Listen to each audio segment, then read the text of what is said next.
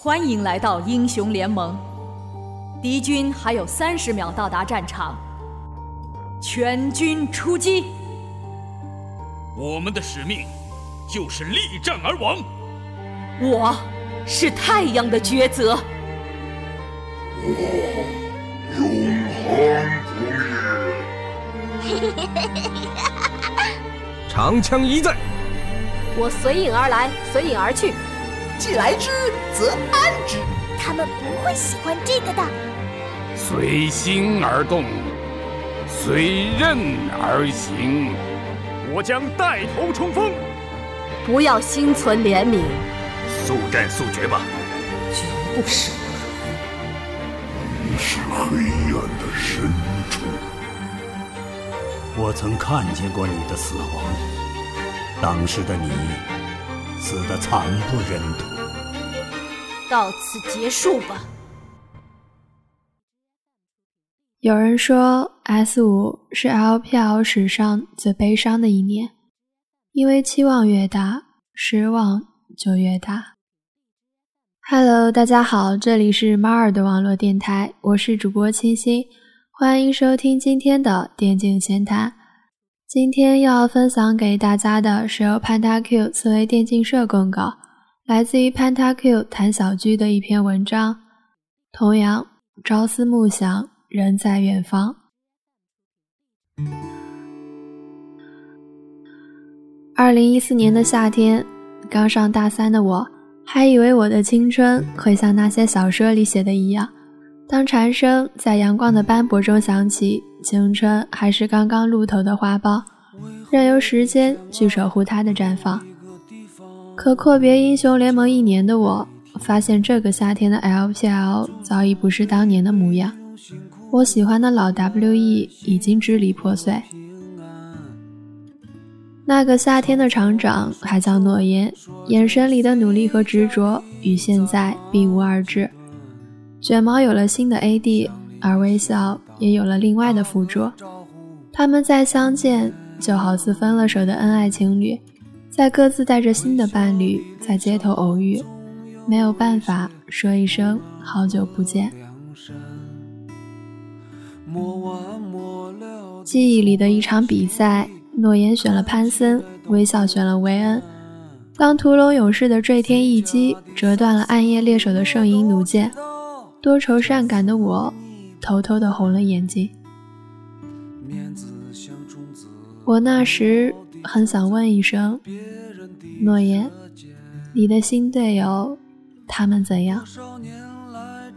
这些新队友会不会像微笑和草莓一样，站在领奖台上半甜半喜的笑，举起奖杯的手会忍不住颤抖？也就是在这个时候，诺言的新队友进入了我的视线。Koro，童阳。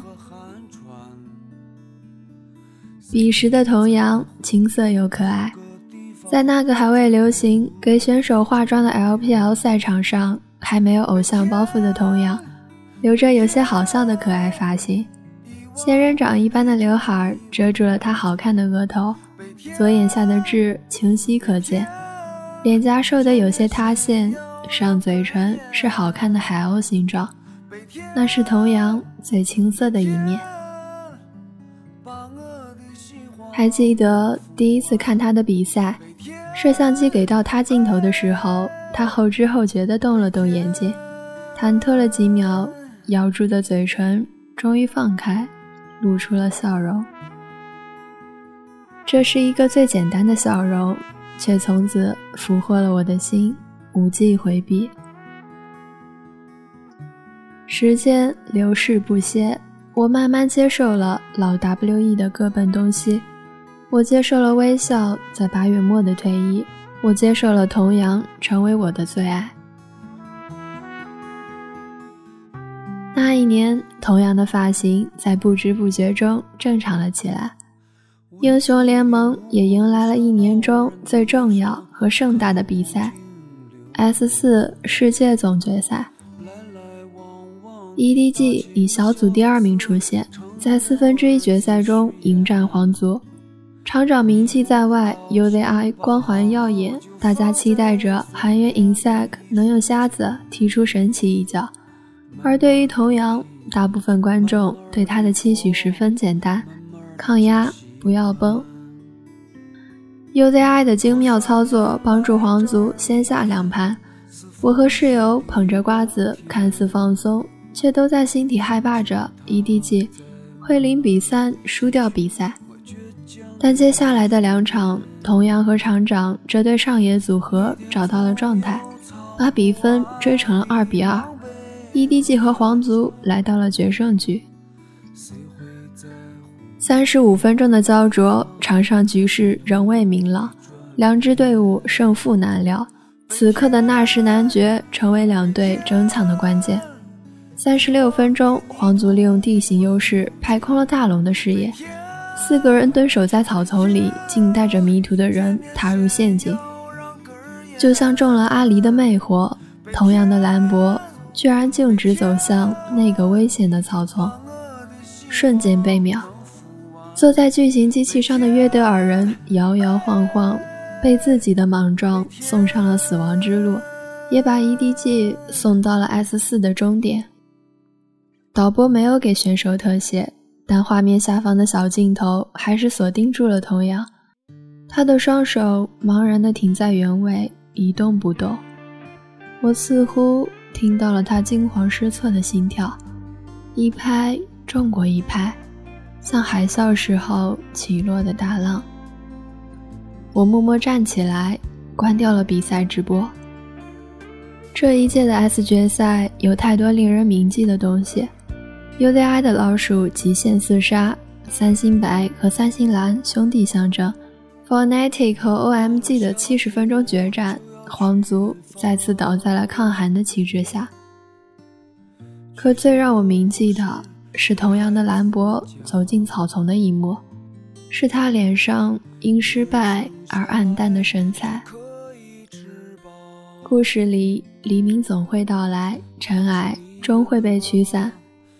二零一五春季赛，EDG 终于焕发出了新的风采。胖和 Deft 的引入，更把 EDG 推向了聚光灯下最闪耀的地方。待到童阳觉醒，必定璀璨光芒万丈。忘了在哪儿听到的这句话，但我一直如此坚信，而它也终于实现。经过 S 四的洗礼，那个青涩的上单选手。在不经意间变成了无敌的存在，他的大树卷起漩涡，成为所有人的守护；他的人马是披坚执锐的幽魂，无人可挡；他的纳尔依靠狂怒基因以一当十；他的进步如此神速，让越来越多的人开始认可。他和厂长一起成长为了 LPL 当时最强的上野组合。童无敌的外号开始响亮在 LPL 的赛场，有他在，EDG 就多了一颗定心丸。这个时候的童阳粉丝越来越多，我却有了些失恋的感觉。可我的失恋只持续到了2015年 MSI 春季总决赛，3比2战胜了老干爹后，EDG 登上了 MSI 的舞台，并拿下了冠军宝座。我在电脑前看着穿着龙袍战服的童阳，这一次，他羞涩的目光里更多的是坚毅和渴望。他目光所及，应当是他梦想所在。很多粉丝都看过这样一个动态图：当 EDG 拿下 MSI 冠军之后，胖、Deft、Miko 和厂长四个人先拥在了一起，留出一个位置。童阳含着笑从最边上走过来，填满那一个位置。漫天的蓝白色彩纸飞落，童阳的脸上满是灿烂的笑。磨练了整整一个赛季，他终于站在梦想的云端，散发出自己的光芒。回忆起 S 四失利，他眼底的无措和落寞，我又一次红了眼睛。同样。你不再是那个懵懵懂懂的少年了。这时的我开始从微博上关注他的一切动态，我的心跳会因为他的一举一平而加速，惊喜又满足。有人说，S 五是 LPL 史上最悲伤的一年，因为期望越大，失望也就越大。总决赛之前，我还单纯的觉得，童阳又等到了一个机会，可以在 S 五上证明自己，证明中国的上单。而直到 EDG 跌跌撞撞来到了八强赛。我才意识到，内战太多，我们甚至忘了还有另外几个赛区的老牌和新兴强队，他们从来都不能够被轻视。八强赛上二比零落后 Fnatic，EDG 来到了赛点，我从来没在他们的脸上看到过如此紧张和沉重。镜头给到童阳的时候，他的眼睛微肿，脸色发青。和背后屏幕的宣传照上神采飞扬的他对比鲜明。如果说 S 四的他是青涩紧张，那现在的他则是疲惫沉重。这一次，他拿出了诺手，想努力承担起上单应有的责任，传送绕后保护队友。可 S 五注定不属于 LPL，不属于 EDG，不属于同样。最后的转播画面总是属于胜利者，Fnatic 五人欢腾拥抱，观众席中掌声雷动。和 Fnatic 握手之后，同样第一个离开了比赛区，他的背影一闪而过，几乎没有人注意到。赛后的一张照片上，同样和厂长静静地坐在休息区，穿着短袖的他显得纤瘦憔悴，头发顾不上打理。刘海零碎的耸拉着，他仰着头看着远处什么地方，手指扶在鼻梁，泪水充盈了眼眶。我不禁想问：S 四、S 五，你还会有多少次等待和坚守？而此刻的我，又能够为他做些什么呢？两年时光，比赛和游戏之外。同样也有许多成长，他变得不再拘谨，直播的时候喜欢甩一甩耳机，低头看看微博，甚至会和厂长一起发点糖。他会用标准的同样普通话问：“你撕不撕？”他还学会了当个段子手，在自己微博中爆料矮萝莉，说自己侧脸像李易峰。现在的童阳慢慢走上了傻白甜的不归路，这一切都让我又爱又喜。变成一个开朗活泼的少年，总归是好事。新赛季开始，又是新的起点。如果要问我有什么期许，我只愿这赛季同样一切平顺，远离伤痛。我期待看着他的每一次上场。都说女孩子的心思像海底针般细细绵绵，可其实喜欢一个人的感觉又很干脆。默默地存下他的照片，静静地看他比赛，暖暖的和别人谈起。想来我很幸运，爱一个有梦想的人。萝莉的成名 ID 是什么来着？哦，爱童谣，真是太好了。我们的节目到这里就要结束了，非常感谢在电波那端的你一直在陪伴着我们。如果你喜欢我们的节目，可以通过各平台或者微信继续关注猫耳朵网络电台。如果你想和我们分享你的故事，可以通过新浪微博艾特猫耳朵网络电台，或者投稿给我们的邮箱猫耳朵 FM A Q Q 点 com，诉说你的故事，注明电竞闲谈栏目。或者加入我们的听友群和我们互动，听友群群号是四八三八零零三六三。我是清新，我们在下一期里不见不散。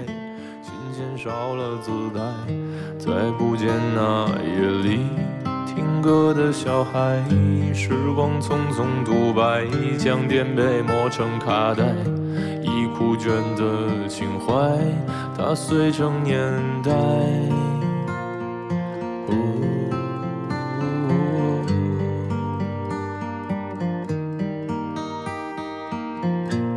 老去吧孤独别醒来你渴望的离开只是无处停摆就歌唱吧眼睛眯起来而热泪的崩坏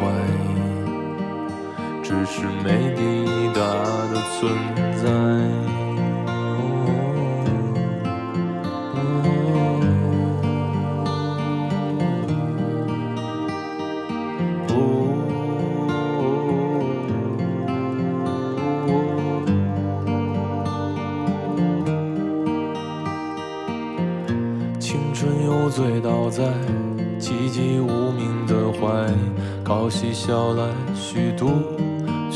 的慷慨，辗转却去不到对的站台。如果漂泊是成长必经的路牌，你迷信岁月中那贫瘠的未来，像遗憾季节里未结果的爱，弄脏了每一页诗。吻最疼痛的告白，而风声吹到这儿已不需要释怀。